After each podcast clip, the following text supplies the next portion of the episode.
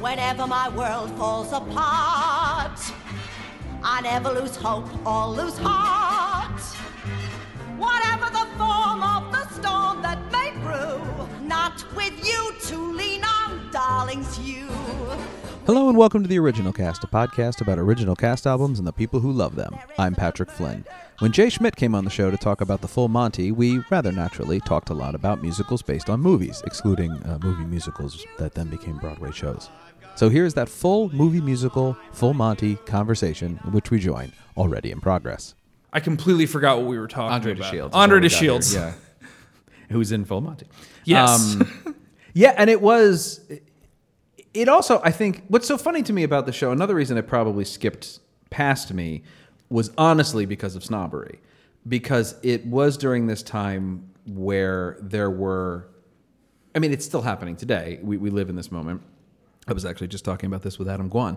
Um, that movie adaptations of musicals when you're in when I was in college is the like lowest Yes. form of of art and that because of I think so much of us so many of us were like we looked at big and we were like see that's terrible like don't which is Yeah, what we but- thought but so like w- shows like this that For would sure. come along where we knew the movie Yeah. we'd be like "Nah," you know you'd scoff and put your hand up and you wouldn't unfortunately listen to it it's another reason though that Yazbek like skips past me because that's all he does so Yeah. like I never it wasn't until he did Women on the Verge where I was like, "Oh, now this is that's an interesting movie to make into a musical. Let me dig back, you know." And then And I think, and the fun, I, I was a very similar, I was a very similar person in that I was like, I anything that was a movie adaptation, I thought I was better than, and I think we missed out on some really Mm-hmm. A lot. Legally Blonde's really good. Oh, of I course. hate to say it. I know you don't agree. do not agree.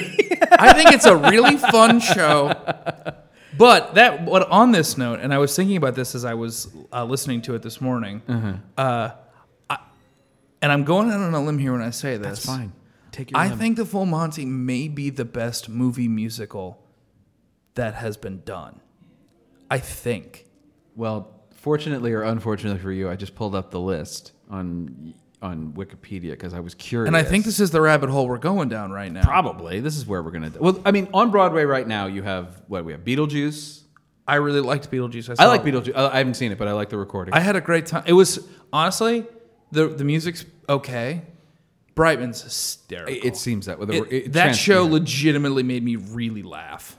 I think we can also dis- if we dis we should disqualify, in my opinion, movies based on musicals based on movies that are musicals. Oh, the, yeah, those don't count. Uh, so like Lion King doesn't count for the No. purposes of this conversation. no, I'm scrolling through this Lion list. King's also its own thing entirely. The first musical that, that pops into my head whenever we people talk about movies, but musicals based on movies. My God, I'm going to say that wrong every time. Is uh, Little Night Music okay, as the like? Yeah, I because forget people, that that's a when people get movie. because that's the thing when people get chirpy about musicals based on movies. I'm like, well, do you like a Little Night Music? And then I can say, haha, it's based on a Swedish film you've never heard. Oh. of. but um, and that's precisely why ever. and that's why I have no friends and nobody talks to me. that's what, I was, that's what I was gonna say. But all right, well, you want to That's bring why it nobody there? ever brings That's it- fine. I mean, I see, I do see what your po- your your point in it. This this adaptation does what I think great movie musical adaptations do is that it uses the movie as a springboard to then it really adapts it. it makes really something goes- completely different. it also has an element of performance naturally built into it, which gives it the advantage Yeah. of being like, okay, there's a natural performative element to it here, so we can kind of um, we have a, we have a place to start where the audience is like, yeah, Yeah. yeah, there's they're they're gonna dance in this, so okay, Yeah. great. But like we have, it, it's really funny. It's I'm just looking at this list. It is a like it is a wild there doesn't seem to be anything in the middle uh, of like it was an okay adaptation because i've got like pretty woman over here and we've got um in my opinion heathers over here like i love heathers so much the the, the musical version of heathers You know, Kimberly recently got into Heather's Yeah. lately, and It's it's, the music's good. it's I just, for me, it's I have a hard time getting past the subject matter at times, and I have Sure. a wildly dark sense of humor. But there's certain times where I'm like, why am I rooting for the two kids that are murdering Well, all the other kids? so which have you seen the movie Uh, a long, a long time, ago. So the movie has that problem for me. Now it has not aged well. There's this brand of like '80s dark comedies that were like, Yeah, back in the '80s, when like, oh, like the bullies Like, are mean. school shootings are we'll fun. kill them. Right, yeah. Like, and I'm like, yeah. But then it's like, oh, oh, but, oh no, Yeah. oh no, And the the the musical to me does a much better job of making Christian Slater's character a a villain.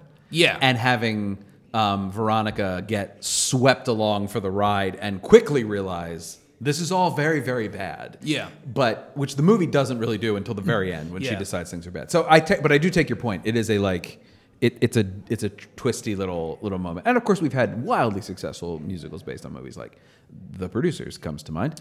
Um and also like artistically successful ones that people have loved like Bridges in Madison County that didn't run for very long but people like was the a good score of show. that. Um so yeah, there's just but there's just and like you say Little Mermaid that or no Little Mermaid, you didn't say that. You said Legally Blonde, which is right, I- right dude. there on the list. That's funny to me that you um, the And other King Kong, of the course. other. King Oh Kong. boy, we saw King Kong. I will say about King Kong, that puppet. Right. That's what everybody says. That's one of the most amazing things I've ever seen. Right. That was truly spectacular. It- really, the problem with King, King Kong the musical is that it shouldn't have been a musical. should have just been a play. Like, if they warhorsed it Mm-hmm. and just made it like and just made it like it, it- cycle down the theater a little bit. I Mm-hmm. know you had to have a huge theater in order to make that puppet work, but just make the, Broadway's make the theater, a little smaller. Yeah. Like even do it you could do it at Lincoln Center. Like just a little small, a little more intimate. And that pup like when when you hear that roar for the first time, I literally got really upset. I was really scared. And then when you saw it like when he was just like hovering around in the darkness, I was like, yo. and then they started singing and I was like, ah, what a bummer. I was like, ah, why are we singing? you. I was so here for it. But uh, the, uh, the only other show that I think is up there with Full Monty as far as movie musicals, uh, The Wedding Singer, man. That Yeah, you've show's talked about that before. So good. Yeah. Which I I've never heard it, but I believe that it, Oh. it's the it's a It's got some. I've heard a couple songs from it. I It's should got say. some great tunes in it. Yeah. Like it's got some good music. And again, is a movie that I go, yes, I see how that sings. I think a movie musical ha- you have to pick a property that like is popular enough. Mm-hmm. Because you can't go too. I think that's where Pretty Woman went wrong. Is that like it's every it's it is perfect in the medium it already is. Do you know what I mean? yeah. And that like it's iconic. Right. When you do an iconic show, sometimes it's like they're like, oh well, the costumes are all the same. I'm like, yeah, because how else? How it's else are like you gonna Peter do it? Pan. Everyone does Peter Pan and Wizard of Oz exactly the same. Right, 'cause you Because have if, to. Because if you did it differently, people would be furious. Right. Furious. Because that's not why they came. Yeah, that's not. I was like, yo, you're. Oh, she's not wearing gingham. Right. In the Well, Wizard then of Oz. I'm not coming." I'm not coming. What do you mean the shoes I'd aren't love red? to. I'd love to say that I'm an ar- artistic enough to like you know see past that, but it's like, look, I brought my kids. Right. Okay. I, pay, I paid a lot of money to come. Right. You put her in Just gingham. put her in gingham. Put her in gingham. God damn it, put her in gingham. uh, but you, you you also have the the thing of like musicals are hard Sure. anyway, and while I am never one to say, I will say backtracking real fast. I think another problem Pretty Woman had it was the uh, the adaptation of the power dynamic and sexual politics was adapted in a tone deaf way. Um, Oh well, yeah. But you took that as read. Well, you go back and rewatch Pretty Woman, you're like, oh, Oh God, the '80s were fun. yeah, man. We really well because there was like a time in movies and and popular culture, like like with Heather's and stuff, Mm-hmm. and where it's just like, oh, they're like killing the popular kids. Like no one would ever do that. Right, that's true. Like you know, no one would. That, that it's so far fetched, and Right. now it's like How outlandishly living in outrageous, two- yeah. 2018, when it's like we're in living in a crisis, and it's Yeah. like yo, Right. And it's like in that where it's like oh, 2019. people wouldn't be inappropriate and take advantage of a woman. Yo, Yeah. it's, uh, yeah. Mm, yeah. yo, like Right.